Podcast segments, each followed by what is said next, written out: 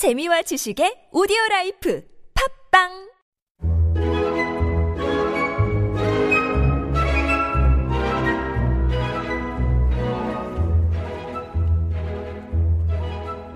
L'aurora di bianco vestita già l'uscio dischiude al gran sole. 안녕하세요. 프로젝트 T 83화 방송 시작하겠습니다. 아, 저는 참 안 되는 남자 정다인입니다.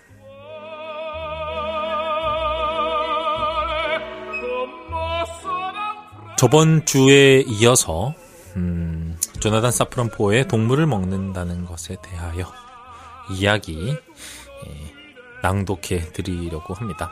음, 저번 주 방송을 못 들으신 분들은 어, 길지 않으니까요. 음, 82화 어, 다운로드 받으시거나 스트리밍으로 스트리밍으로 음, 재청취해 주시면 감사하겠습니다. 이어서 진행하겠습니다.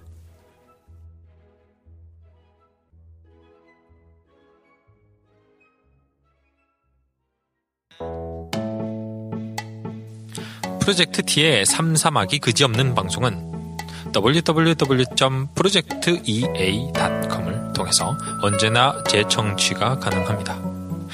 아무 검색창에서나 프로젝트 T를 치시면 들을 거리와 읽을 거리가 가득한 홈페이지로 접속이 가능합니다. 또한 페이스북에서도 만나보실 수 있습니다.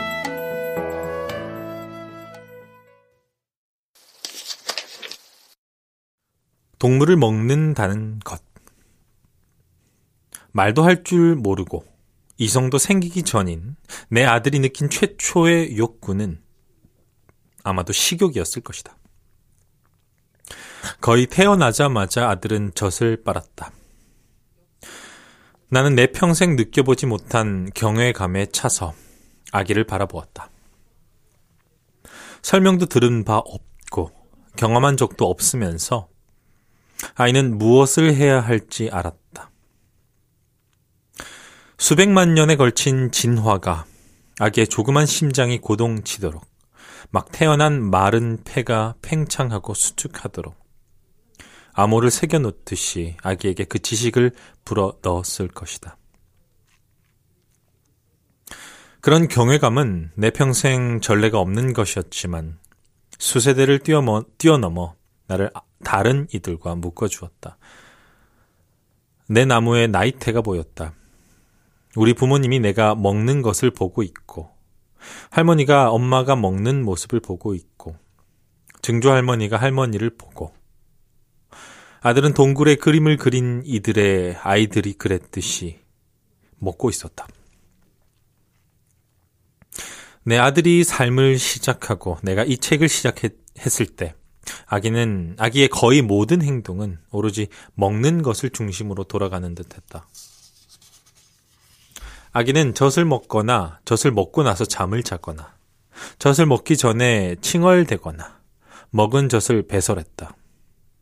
내가 이 책을 끝낼 무렵에 아기는 꽤 복잡한 대화를 할 수 있게 되었고 자기가 먹은 음식을 점점 더 우리가 하는 이야기와 함께 소화시키고 있다. 아기를 먹이는 일은 내가 먹는 것과는 다르다. 훨씬 더 중요하다. 음식이 중요하기 때문에 아기의 육체적 건강이 중요하고 먹는 즐거움도 중요하다. 그리고 음식과 함께 해주는 이야기들이 중요하기 때문에 그 일이 중요하다. 이야기들은 우리 가족을 하나로 묶어주고 우리 가족을 다른 이들과 묶어준다. 음식에 관한 이야기는 우리들, 곧 우리의 역사와 우리의 가치에 관한 이야기다. 우리 집안의 유대 전통 안에서 나는 음식이 똑같이 중요한 두 가지 목적에 도움이 된다는 것을 배웠다. 즉, 음식은 영양분을 공급해주는 동시에 기억하도록 도와준다. 먹기와 이야기하기는 떼어놓을 수 없다. 소금물은 눈물이기도 하며 꿀은 단맛이 날 뿐만 아니라 다정함을 떠올리게 한다. 무교병은 우리가 겪은 박해의 빵이다. 지구상에는 수천 가지 음식이 있다. 어째서 그중 비교적 적은 수만을 먹기로 선택했는가를 설명하려면 이야기가 필요하다. 지구상에서 파슬리를 장식에 쓰는 이유. 파스타가 아침 식사용이 아닌 이유. 날개는 먹지만 눈은 먹지 않는 이유. 소는 먹으면서 개는 먹지 않는 이유를 설명할 필요가 있다. 이야기들은 내러티브를 구축하고 이야기들은 규칙을 만들어낸다. 살아오면서 음식에 대해 해야 할 이야기들이 있다는 것을 잊어버렸다. 몸에 이롭거나 맛있는 음식, 자연에 가깝고 섭, 리에 맞으며 건강에 좋은, 좋을 것 같은 음식을 그저 먹었다. 설명할 게 뭐가 있담. 그러나 내가 항상 머릿속으로 연습했던 부모 노릇을 제대로 하려면 이렇게 잃어, 잊어버려서는 안 된다. 이 이야기는 책으로 시작되지 않았다. 나는 단지 자신과 우리 가족을 위해서 고기가 무엇인지 알고 싶었을 뿐이다. 되도록 구체적으로 알고 싶었다. 고기는 어디에서 왔나? 어떻게 생산되나? 동물이 어떻게 다루어지는가? 어느 정도까지 그 문제가 중요한가? 동물을 먹는다는 것이 경제적, 사회적, 환경적으로 어떤 영향이 있는가? 나의 개인적 탐색은 그런 차원에 오래 머물지는 않았다. 부모로서 기울인 노력을 통해서 직면하게 된 진실을 시민으로서 모르는 채 할 수는 없었고, 작가로서 혼자만 간직할 수는 없었다. 그러나 그러한 현실을 직면한다는 것과 책임감을 갖고 그에 대해 쓴다는 것은 각각 다른 문제다. 나는 이러한 질문들을 폭넓게 제시하고 싶었다. 그래서 미국에서 먹는 동물의 99% 이상은 공장식 축산에서 나오며 이것이 어떤 의미이며 왜 중요한지를 설명하는데 이 책의 상당 부분을 할애하겠지만 축산업의 다른 1% 또한 이 이야기에서 중요한 부분이다. 이 책에서 턱없이 적은 부분을 할애한 가족 단위로 운영하는 최고의 동물 농장에 관한 논의를 보면 내가 그것들을 얼마나 중요하게 생각하는지, 그러나 그것들이 얼마나 미미한지를 알 수 있을 것이다. 아주 솔직하게 터놓고 말한다면, 그리고 이 페이지에서 신뢰성을 잃는, 잃을 그 위험을 무릅쓰고 말한다면, 조사를 시작하기도 전에 무엇을 발견할지 이미 안다고 생각했다. 세세히는 몰라도 큰 그림은 아는 줄 알았다. 다른 사람들도 같은 예상을 했다. 거의 항상 내가 동물을 먹는다는 것에 관한 책을 쓰고 있다고 말하면 누구나 심지어 나의 관점에 대해 전혀 모르는 사람들까지도 이 책이 채식주의를 옹호하는 사례가 될 것이라고 가정했다. 그것은 축산업에 대해 철저히 조사를 해보면 결국은 누구나 고기를 멀리 해야 한다는 결론을 낼 뿐만 아니라 대부분은 이미 그런 결론이 나올 줄 안다는 강력한 가정이었다. 당신은 이 책의 제목을 보고 어떤 내용을 예상했는가? 나 역시 동물을 먹는 것에 관한 내 책이 채식주의자들을 지지하는 직설적인 사례 연구가 될 줄 알았다. 그런데 그렇지가 않았다. 채식주의자들을 직설적으로 옹호하는 글을 쓰는 것도 가치가 있겠지만 내가 여기에 쓴 것은 그런 것이 아니다. 축산업은 엄청나게 복잡한 주제다. 어떤 동물 두 마리도, 동물들의 종도, 농장들도, 농부들도, 먹는 사람들도 서로 같지 않다. 이 일에 대해 진지하게 생각해 보기 시작하는 데만도 꼭 필요했던 독서, 인터뷰, 직접 목격하기 등 엄청나게 많이 해야 했던 조사를 돌이켜보면 이렇게 다양한 사례들에 관해 일관성 있고 의미 있는 이야기를 한다는 것이 가능할지 의문스러웠다. 어쩌면 고기란 아예 없을지도 모른다. 대신 이 농장에서 기르고 이 공장에서 도살하고 이런 식으로 팔리고 이 사람들이 먹는 이 동물이 있을 것, 있는 것일지도 모른다. 하지만 각각이 다 달라서 모자이크처럼 하나로 짜 맞추기는 힘들다. 그리고 동물을 먹는다는 것은 낙태 문제가 그러하듯 가장 중요한 세부 사항 일부. 언제가 잠재적 인간과는 반대되는 의미로서 태아인가? 동물은 진짜로 어떻게 경험하는가를 정확하게 알기 힘든 주제들 중 하나이며 사람들이 가장 불편해하는 지점으로 곧장 뚫고 들어가서 방어 자세나 공격적인 반응을 불러일으키게 하는 것도 주제다. 그것은 딱 집어 말하기 어렵고 짜증스러우면서도 울림이 큰 주제다. 질문이 질문에 꼬리를 잇고 어느새 자기도 모르게 실제로 자신이 믿거나 따르는 것보다 훨씬 더 극단적인 입장을 취하게 되기 십상이다. 아니면 심지어 옹호하거나 따를 가치도 없는 입장을 취하는 경우도 있다. 그리고 뭔가가 어떻게 느끼는가와 그 무엇이 무엇인가 사이의 차이를 구분하기도 쉽지 않다. 고기를 먹는 것에 대한 논쟁이 아예 논쟁이 아니라 취향에 대한 진술이 되는 경우가 너무 많다. 그리고 돼지고기가 얼마나 많이 소비되는가, 맹그로브 늪이 양식업 때문에 얼마나 파괴되고 있는가, 소가 어떻게 도살되는가 등에 대해 우리가 그 문제를 놓고 실제로 무엇을 할 수 있을까라는 질문이 제기된다. 윤리적으로 강제되어야 하는가? 공동으로 힘을 합해서? 공동체의 차원에서? 법적으로?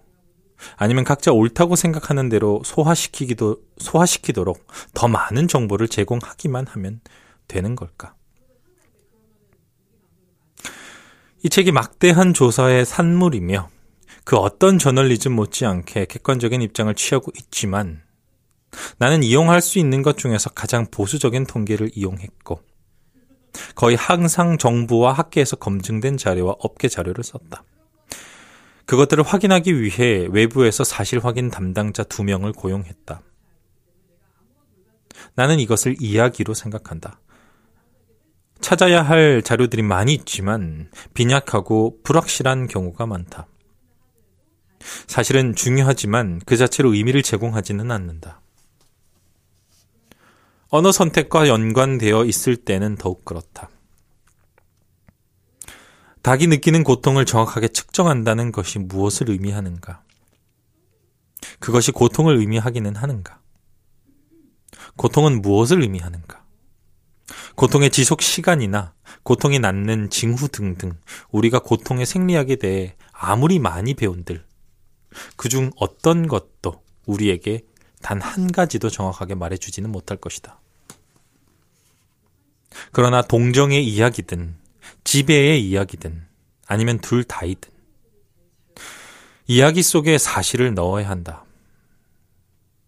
우리가 사는 세계가 어떤 곳인지, 우리가 누구인지, 우리가 어떤 사람이 되기를 원하는지에 대한 이야기 속에 사실을 넣어야 한다. 그러면 고기를 먹는다는 것에 관해 의미 있는 이야기를 시작할 수 있을 것이다. 우리는 이야기들로 이루어졌다. 할머니 댁 주방 식탁에서 보냈던 토요일 오후들을 떠올려 본다. 달아오른 토스터기 속에 흙방이 있고 가족 사진들의 베일 넘어 보이지 않는 곳에 웅웅거리는 냉장고가 있다. 호밀빵 끄트머리와 콜라를 앞에 넣고 할머니는 나에게 유럽에서 탈출한 이야기와 할머니가 먹어야만 했던 음식들, 할머니가 먹지 않았던 것들에 대해 들려주시곤 했다. 그것은 할머니의 인생 이야기였다. 내 얘기 좀 들어보렴. 할머니는 이렇게 청하곤 하셨다. 나는 아이라서 그 교훈이 무엇인지 모를지언정 할머니가 절대 놓쳐서는 안 될 교훈을 전해주고 있다는 것은 알았다. 지금은 그 교훈이 무엇이었는지 한다. 세부는 다를지 몰라도 할머니의 교훈을 내 아들에게도 전해주려 하며 앞으로도 노력할 것이다. 이 책은 나의 진지한, 가장 진지한 시도다. 너무나 많은 여운이 남아있기 때문에 시작하면서 무척이나 두려움을 느꼈다. 미국에서 해마다 식용으로 도축되는 100억, 100억 여마리 육상 동물들은 잠시 제쳐두고 환경과 노동자들, 전 세계의 기아와 유행하는 플루, 생물학적 다양성처럼 직접적으로 연관된 이슈들도 제쳐놓으면 우리가 우리 자신과 서로를 어떻게 생각하는가의 문제만 남는다. 우리는 우리의 이야기를 하는 사람들일 뿐 아니라 이야기 자체다. 아내와 내가 우리 아의 아들을 채식주의자로 키운다면 아들은 증조 할머니의 단 하나뿐인 요리를 먹어보지 못할 것이다. 할머니가 주는 사랑의 독특하고도 가장 직접적인 표현을 받아보지 못할 것이며 아마도 할머니를 최고의 요리사로 생각하는 일도 결코 없을 것이다. 할머니의 가장 오래된 이야기, 우리 가족의 가장 오래된 이야기는 바뀌어야만 할 것이다. 할머니가 내 아들을 처음 보고 하신 첫 마디는 나의 서력이었다. 할머니가 하셨던 그 무수히 많은 말들 중에서 할머니가 선택하신 아니면 할머니를 위해 선택된 말은 바로 그것이었다.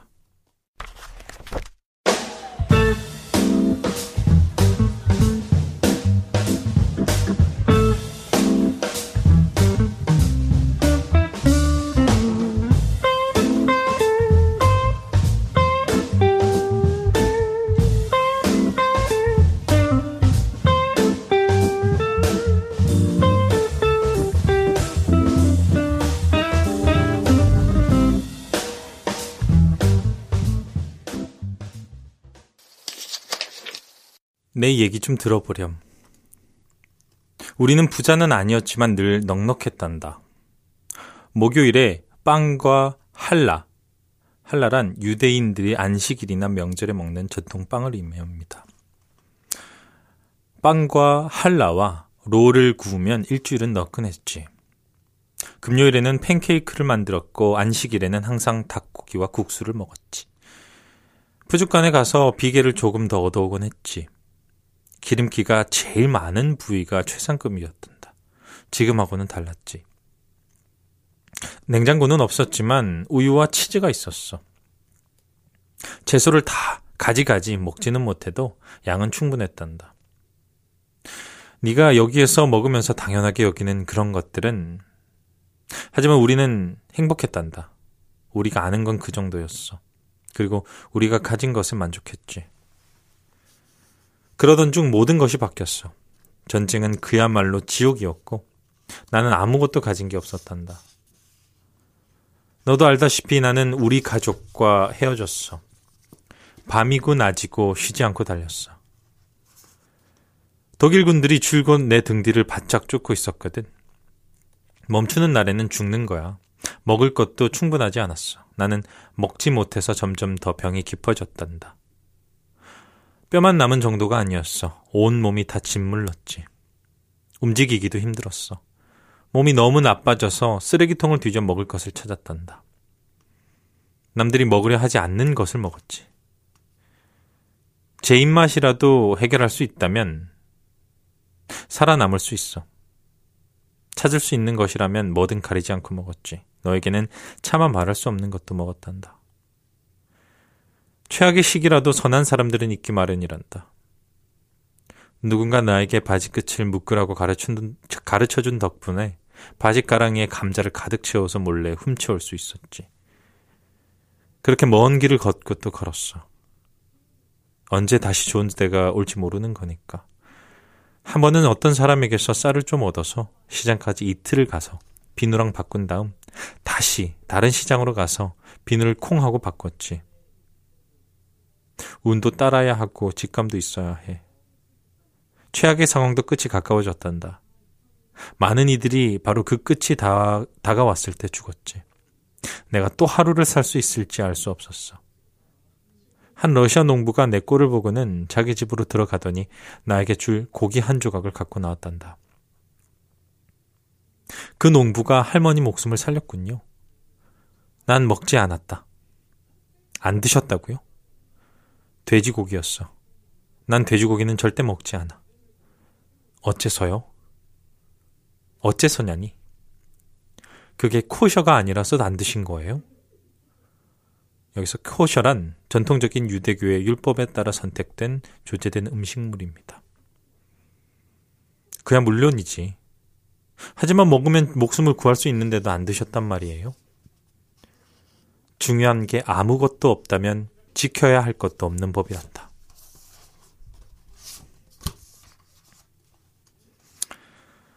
그의 어린 시절 첫 번째 추수감사절. 추수감사절에 무엇에 대하여 감사를 바칠까? 어린 시절에 내가 맨 처음으로 식탁으로 옮겼던 옥수수는 나의 건강과 우리 가족의 건강에 감사하는 마음의 상징이었다. 어린아이 치고는 기묘한 선택이었다. 어쩌면 어떤 가족 나무도 들이우지 않는 그늘 속에서 생겨난 감정이거나 할머니의 주문 같은 건강해져야 한다에 대한 응답이었을지도 모른다. 그 말씀은 어쩔 수 없이 넌 건강하지 않구나. 건강해져야지. 라는 비난처럼 들렸다. 이유가 무엇이건 간에 어린아이 때조차도 나는 건강을 뭔가 믿을 수 없는 것으로 생각했다.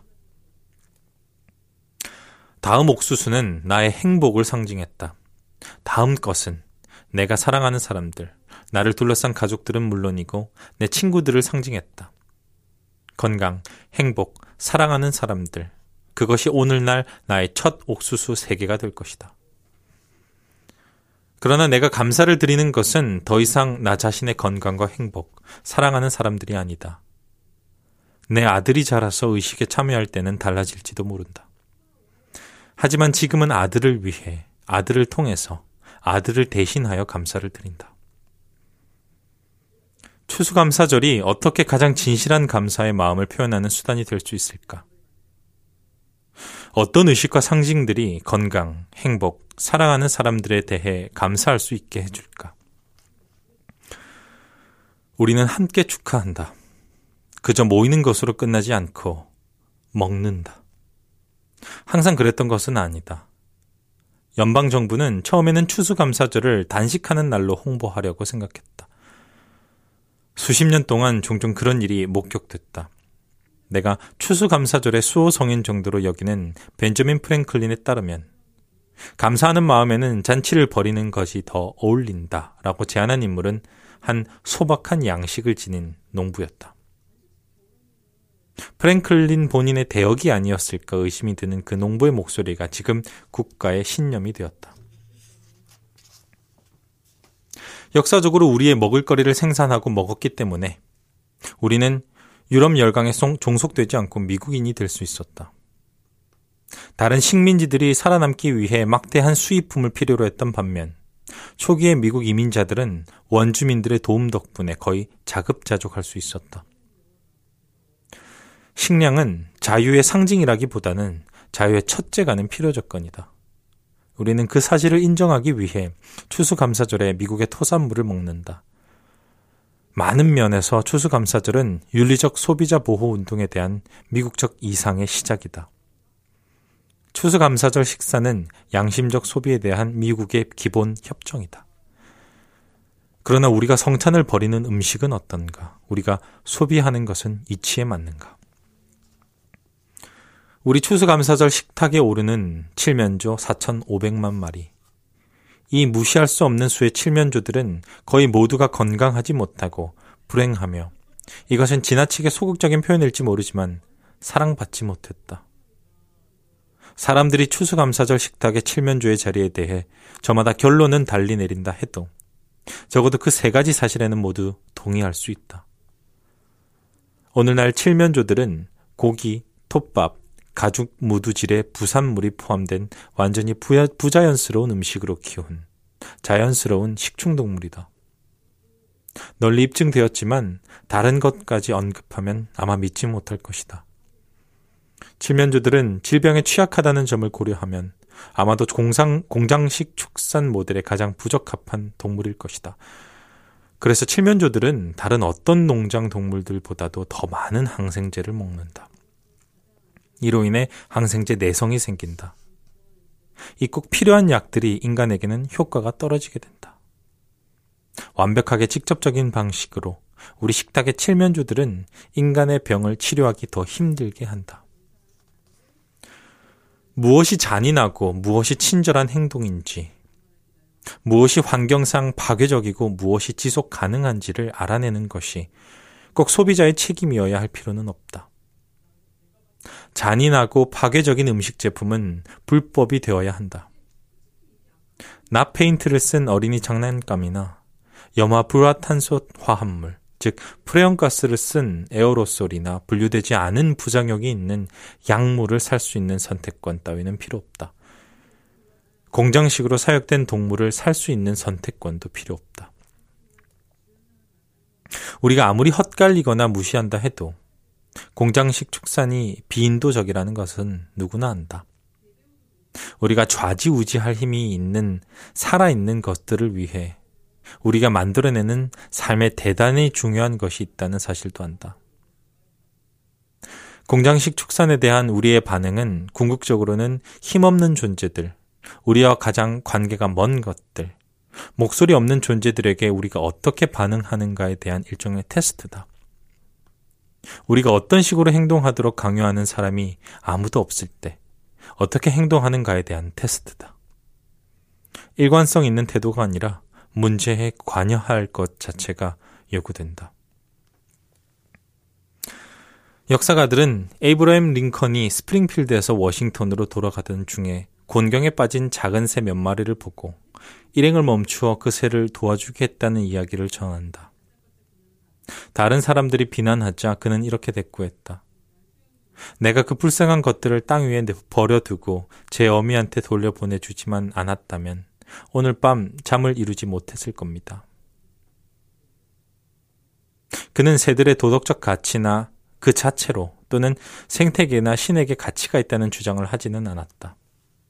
대신 그는 고통받는 새들이 일단 눈에 띄자 자신에게 그저 도덕적 짐이 지워져 있다고 보았다.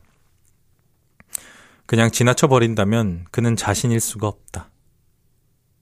링컨의 성격에는 앞뒤가 안 맞는 점이 매우 많았고, 물론 그는 새들을 도와주기보다는 새들을 먹은 적이 훨씬 더 많았다.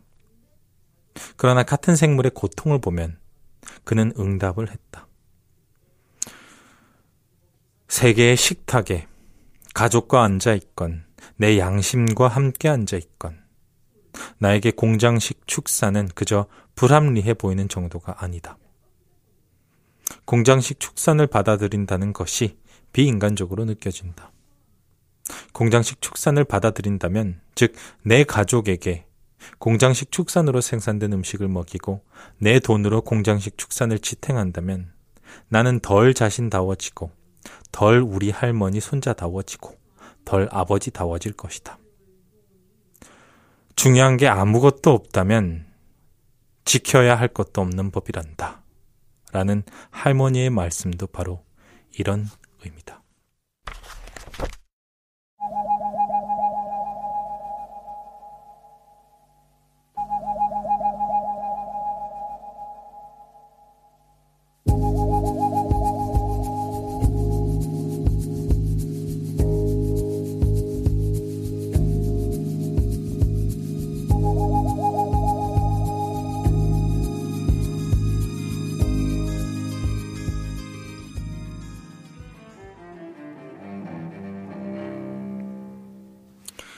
조나단 사프론 포의 동물을 먹는다는 것에 대하여.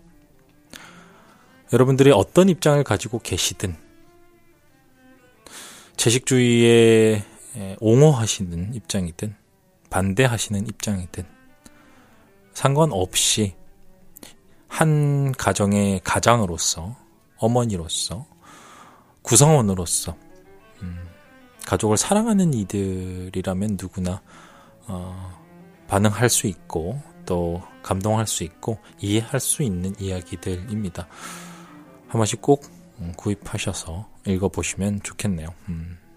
여기까지 프로젝트 T 83회 방송이었고요. 어, 모두들 몸 건강히 다음 주에 뵙겠습니다. 저는 여기까지 차 마시는 남자 정다인이었습니다.